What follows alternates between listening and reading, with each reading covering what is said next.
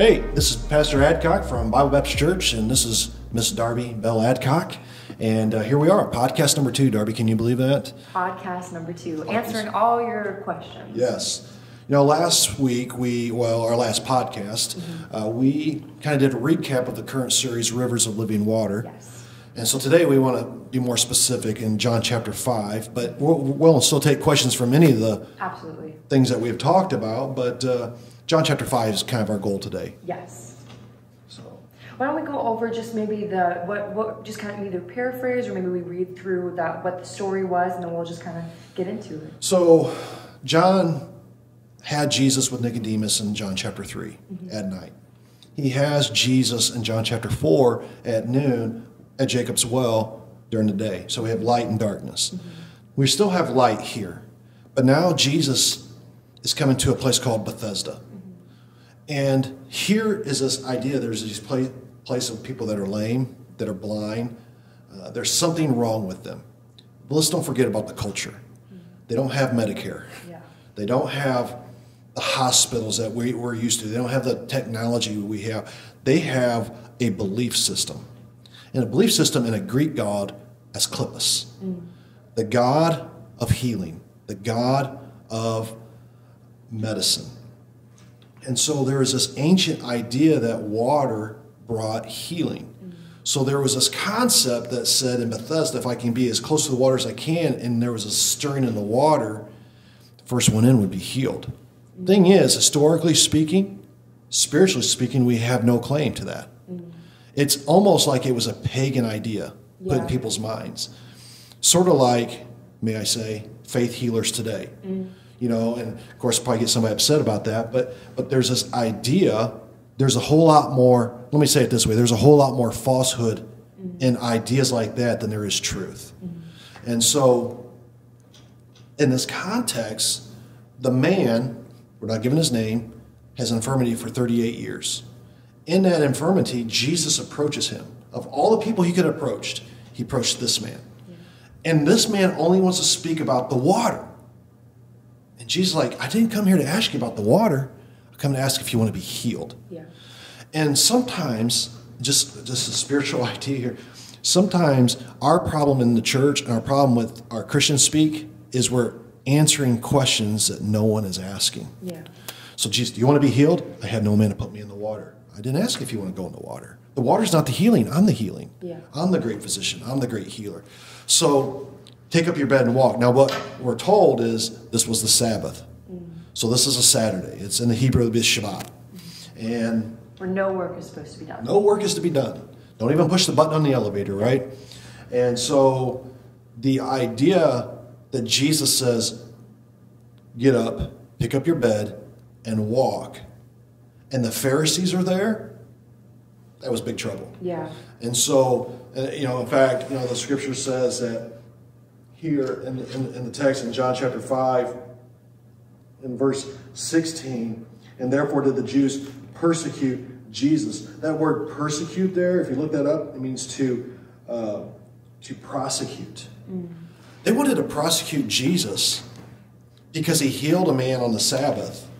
Now, any of these Pharisees, if they had an animal drop in a, in a, in a, a hole or it got hurt, they would have no problem with someone taking care of it. Yeah. But when it came to the human being who has been hurt for 38 years, in their mind, what's one, other, what's one more day? Yeah. What's one more day of an infirmity? Why couldn't you wait till uh, Sunday? Yeah. That's their mindset. And Jesus' mindset was, he's better than an animal. He's more valuable than an animal. I'm going to heal him now.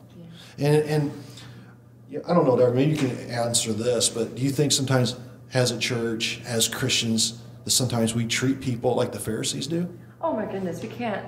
Sometimes we can't help it, you know. Of you know, we look at these these Pharisees as these terrible, terrible men, and and sometimes yes, and the history of the Pharisees, which is new to me, um, was I forget when when it happened, but when the idea of Hellenism came in, or whatever it is, these righteous men of of God or the Word stood up and wanted to keep the law intact and keep that away from the Hellenistic mindset coming in. So really, these were like the heroes of that time per se. There only could be 6,000 Pharisees at one time. I didn't know that. There only could be 6,000. And of those 6,000, there only could be 35 in the Sanhedrin. Wow. So then I don't know what the numbers of were for the Sadducees, but there only could be 35 of those at one time. So you had a total of 70.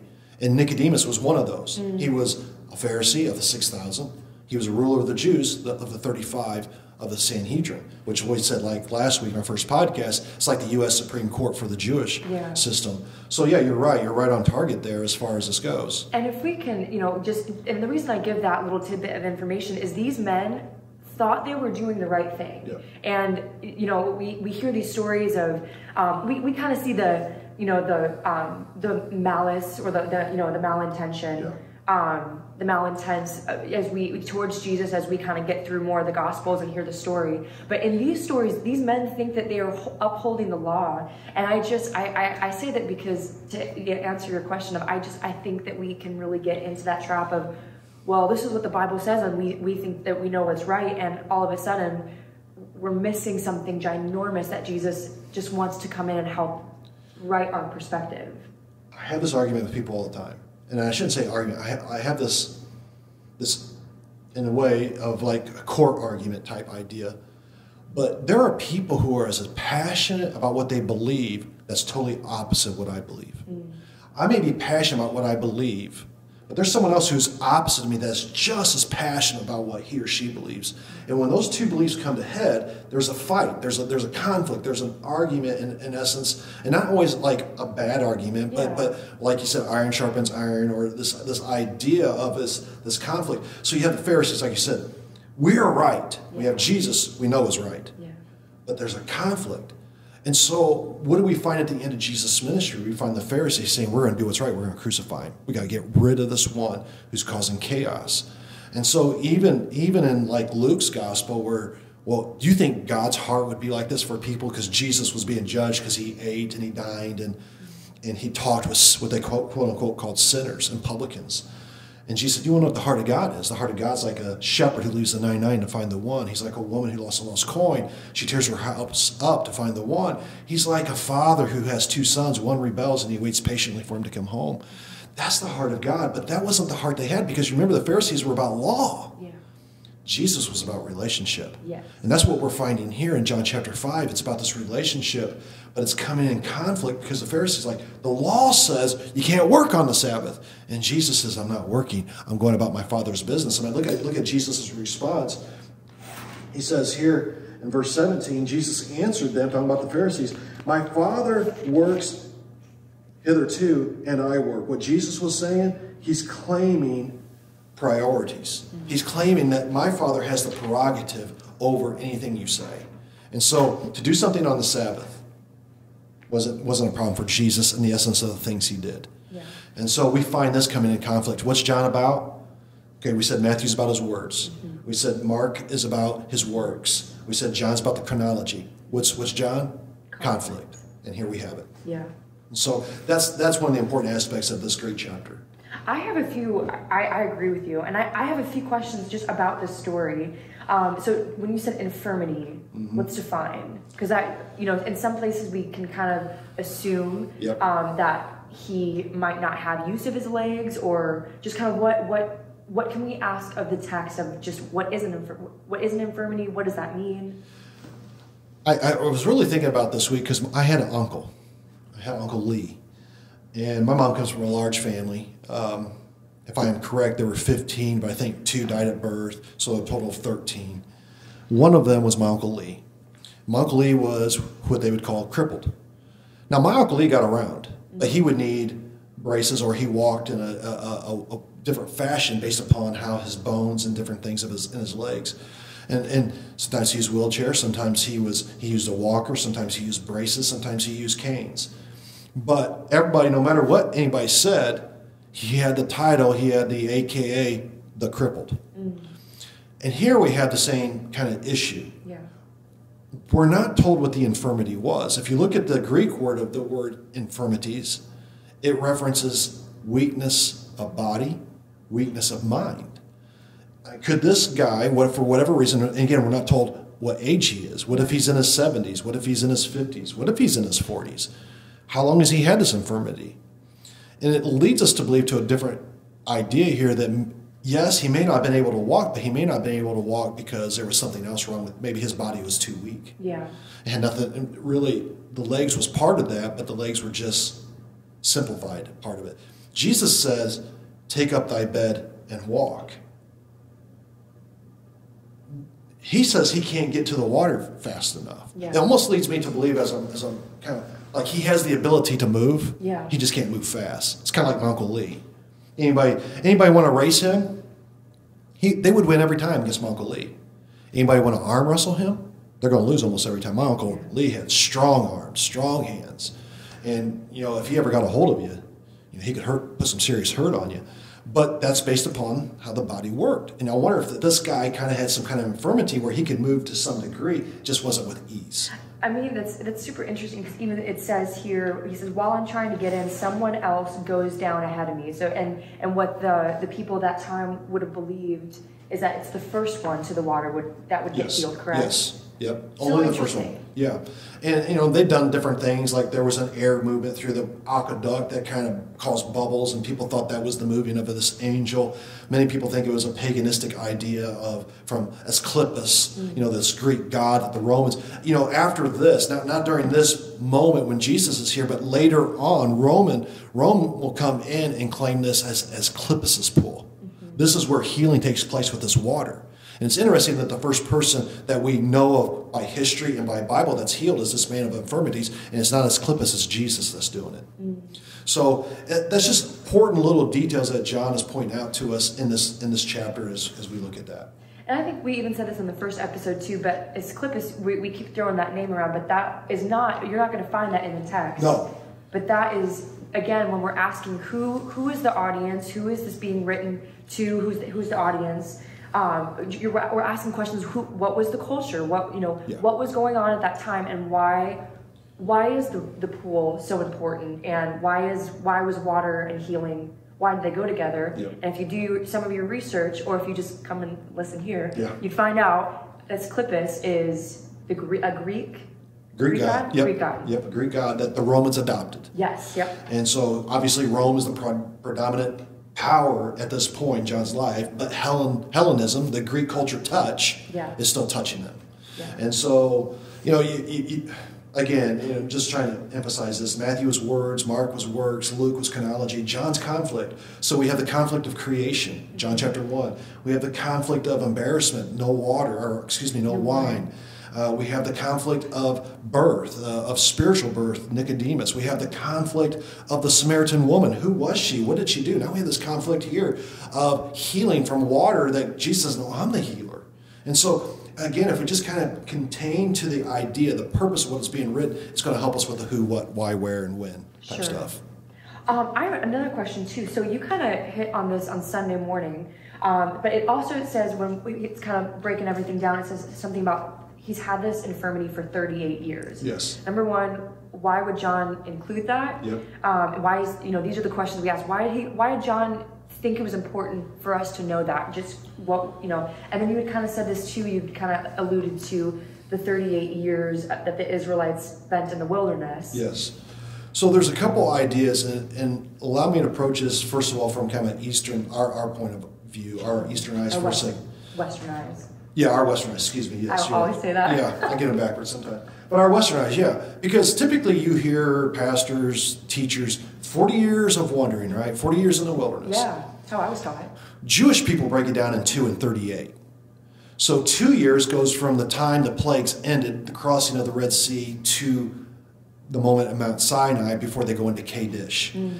The year, the 38 years go from Kadesh to the Promised Land. So you have approximately two years from the Red Sea crossing to Mount Sinai experiences, and then you have 38 years from the Mount Sinai into Kadesh, where we say wandering. Now let's put our Western eyes on.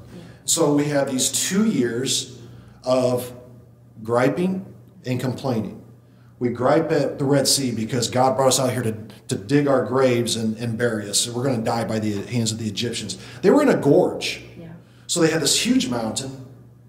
They had this Red Sea or Reed Sea, would depend upon Yeah. who, who, who the geography at the moment, and that's a different podcast for a different day. Yeah. But needless to say, God brings in this wind and it separates. They go over on dry land. He, he, dry land. He drowns the Egyptian army. They sing a song. They're off again. They go to the bitter waters of Marah. God puts a branch, they put a branch in, they turn sweet, they can drink it. Now they're happy again. Moses is on the mountain, he's getting the Ten Commandments. The people are like, Where's Moses? He's been gone 40 days. So Aaron does this weird thing, gets everybody's earrings, nose rings, whatever, puts them in a pot, poof, out comes this golden calf. Did it really happen that way? I don't know. I'm just telling you how the scripture says it does.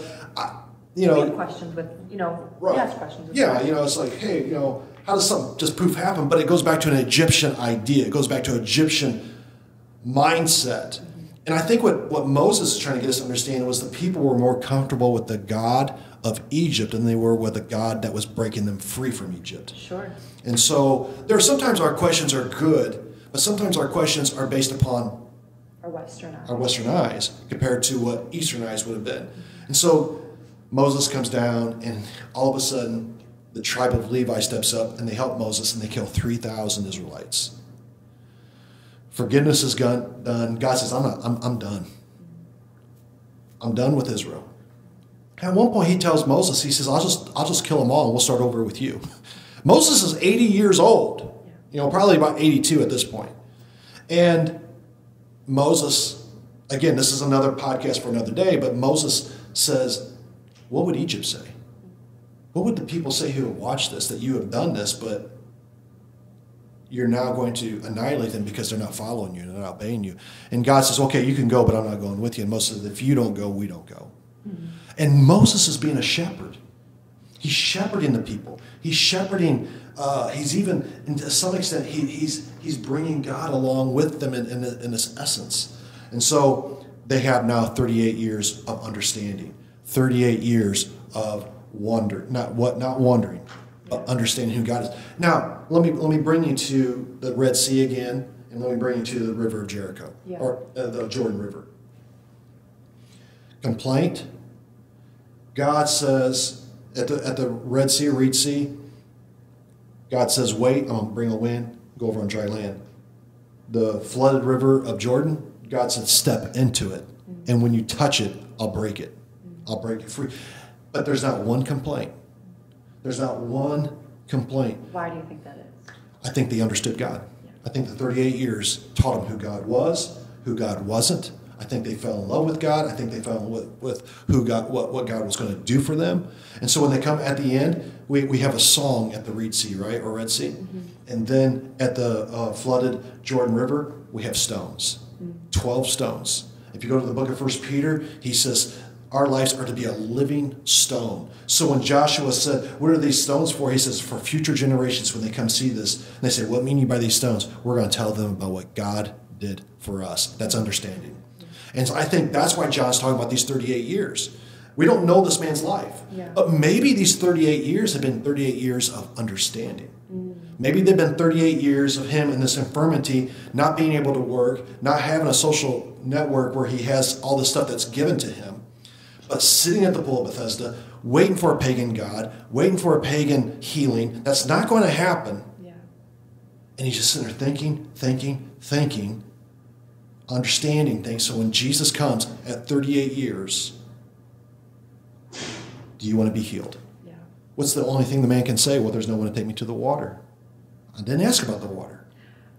I, I think that parallel that was so interesting to me when you mentioned that on Sunday. I just I've never thought of the Israelites and the 38 years of understanding. And again, th- these are just new new terms. Of, we have we have a new picture now. You know, when we Yeah. were we were kind of growing up, it was 40 years. They wandered in the in the desert. like they were lost. yeah, like they were lost. There, there was no purpose. There was no intent, and something that we we learned that it, you know that's just again a new new picture that we have that we just again things just get a little bit clearer. Is that it was it was 38 years of understanding. Yeah. If God led them by a cloud, pillar of cloud by day and a pillar of fire by night, they were never lost. Yeah, They were never lost. They were never at a point where God's like, "Where are you?" Or they were never at a point where like, "Is God, where are you?" They they we have God's word today, right? Mm-hmm. But one of the things people say about today is, "Well, how do we know God's there?" I don't think in those 38 years that question ever came up. They needed they needed food. God brought manna. Yeah. When they complained about manna, they brought in quail. You know, needed water, he broke a rock open and water came out. You know, it's just, there was clear identification of God. So our use of word wandering, I think, has come in because they, they traveled in throughout the area of Kadesh. But in their mind, they were learning who God was. And, and it comes back to you and I, we all have a process of growth. I mean, this is what this podcast is for. Yes, people can listen to Sundays, people can be in church, but it's Monday. Yeah.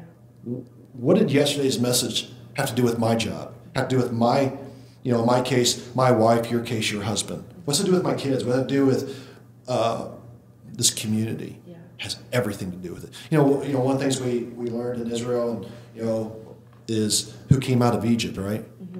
We all did All of us. all of us. And I, and I think maybe Jesus is here and he's looking at this guy who has this infirmity. And we, and again, I'm just, I'm just kind of putting in my own two cents here. It's not in the scripture, but it's almost like, did you come out of Egypt? Yeah, we all did. Yeah. And I'm like, get up and walk. Yeah.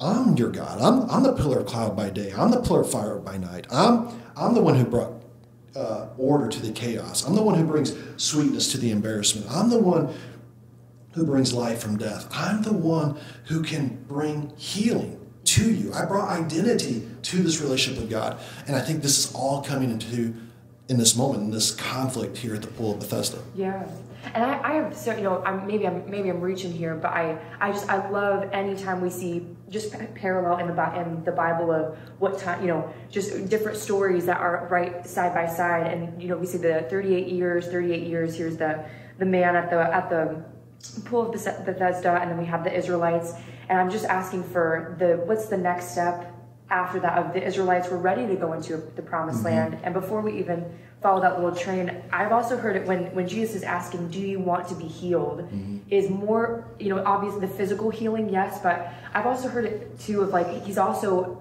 kind of invertedly asking the question of, Are you ready to, are you ready to be healed in the sense of, Are you ready to foster that healing? Or, you know, I think you had even said at one point too that being lame or be having like an infirmity um, that was actually something like they had professional beggars back then like that was your job. And for him to be and you can correct me if that was wrong um, but for him to be asked are you ready to be healed? for that man saying I've, I've done i've just been laying here for 38 years or for whatever it is and once i'm healed does that mean i'm going to go get a new job does that mean you know how, how are you going to foster that healing I I don't know about professional beggars. They had professional mourners. Oh, that's right, that's right. Mourners. Um, but you bring up an interesting point. And, and we, we talk about the 38 years of understanding. Mm-hmm. But this man doesn't know Jesus. Mm. And he doesn't know Jesus' name. So it's, it's like, here's this guy who's been 38 years thinking, thinking, thinking. Do you want to be healed? He's healed. But when the Pharisees come and say, Who told you to take up your bed and walk? He said, I don't know. I have no idea who it is.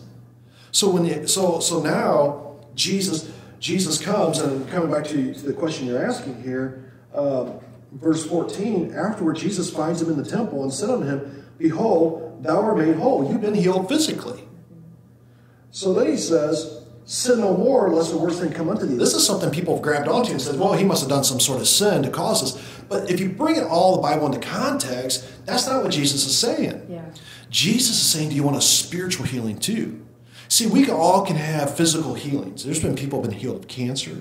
There's people whose bones have been broken, have been mended, but that doesn't mean they're spiritually healed. And I think Jesus is like saying, listen, I'm Jesus. I'm the great physician. I'm the healer. Know me. And so he says, sin no more, lest a worse thing come unto thee. You know, Darby, what is the worst thing that can happen in this world? Well, we die. But what's the worst thing that can happen in the next world? We die without Christ. And I think Jesus is saying, listen, there's something worse that can happen than the infirmity of 38 years. You can go on living this way, healed physically, but not spiritually. Yeah. And so, what is the man's response? This is the reason why we say, we don't know. Yeah. Because in the very next verse, verse 15, the man departed.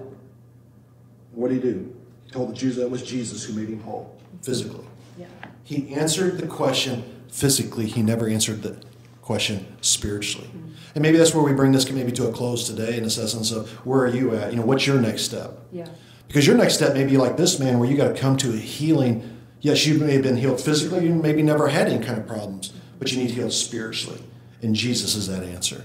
Whether that's for you or there's a, a healing that needs to happen in broken parts of your family, you know, that just there, I think that we, you know, we, when that happens with us in our own lives too, that, that goes around to, that it, it just affects the people in our lives. Yeah. And it goes back to maybe this man's 38 years was wandering. Mm. Jesus tried to bring him to understanding where the 38 years for the Israelites was knowing, and we see the major difference they chose God. Yeah. And we pray you choose God as well.